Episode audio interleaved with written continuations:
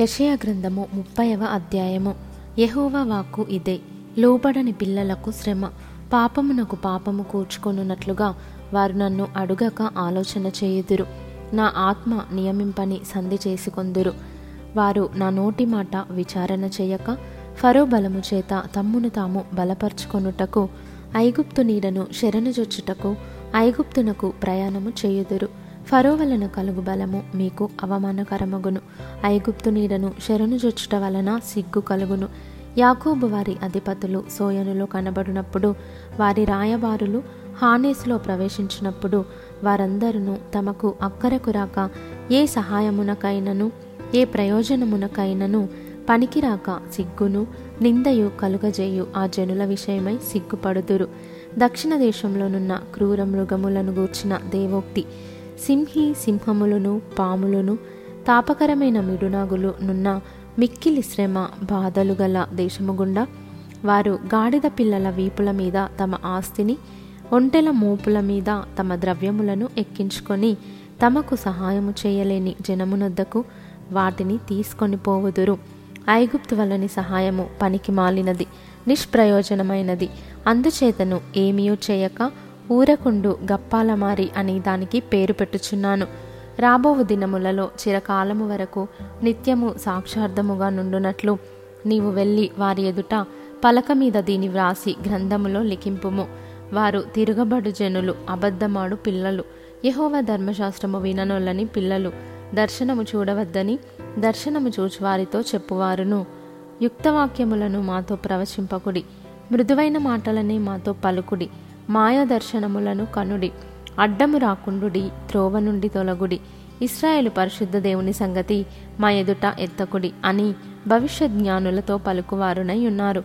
అందుచేతను Israel యొక్క పరిశుద్ధ దేవుడు ఈలాగు సెలవిచ్చుచున్నాడు. మీరు ఈ వాక్యము వద్దని త్రోసివేసి బలాత్కారమును కృత్రిమమును నమ్ముకొని అట్టి వాటిని ఆధారము చేసుకొంటిరి గనుక ఈ దోషము మీకు ఎత్తైన గోడ నుండి జోగి పడబోవుచున్న గోడ అండవలే అగును. అది ఒక్క క్షణములోనే హఠాత్తుగా పడిపోవును.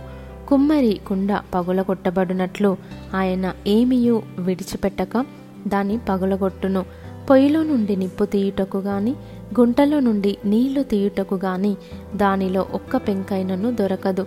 ప్రభువును ఇస్రాయేల్ యొక్క పరిశుద్ధ దేవుడు నగు యహోవా ఈలాగు సెలవిచ్చుచున్నాడు.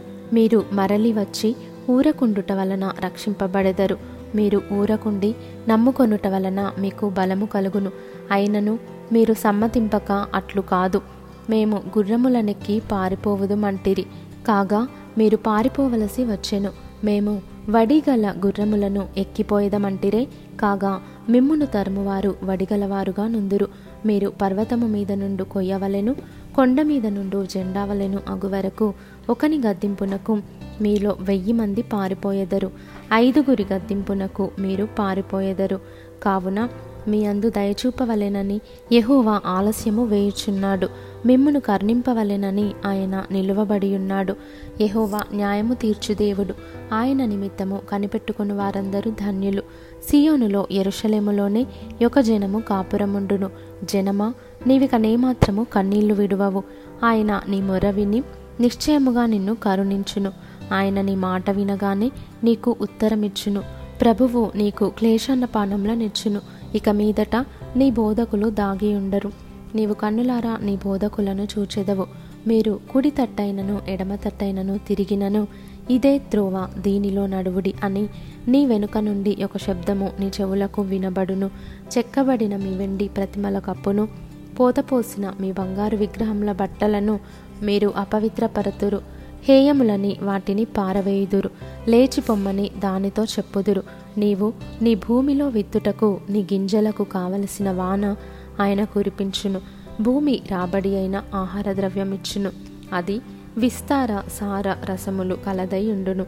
ఆ దినమున నీ పశువులు విశాలమైన గడ్డి బిళ్ళలో మేయును.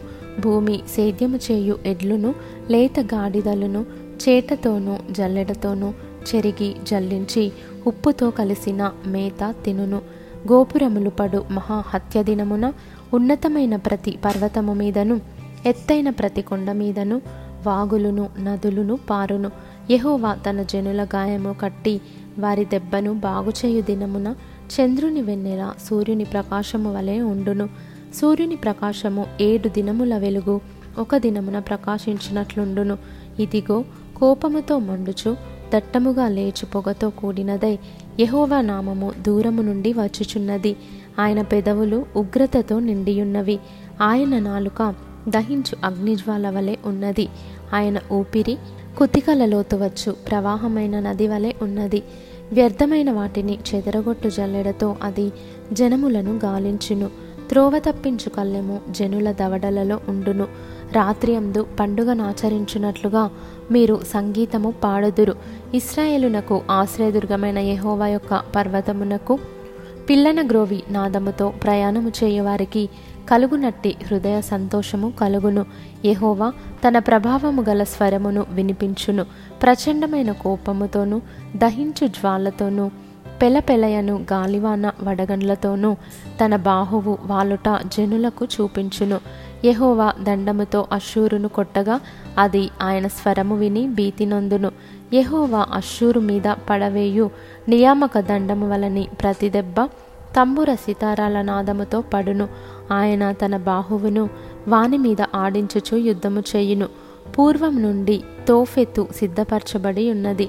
అది మొలెకు దేవతకు సిద్ధపరచబడి ఉన్నది. లోతుగాను విశాలముగాను ఆయన దాని చేసియున్నాడు. అది అగ్నియు విస్తార కాష్టములను కలిగియున్నది. గంధక ప్రవాహము వలె యహోవా ఊపిరి దాన్ని రగులబెట్టును.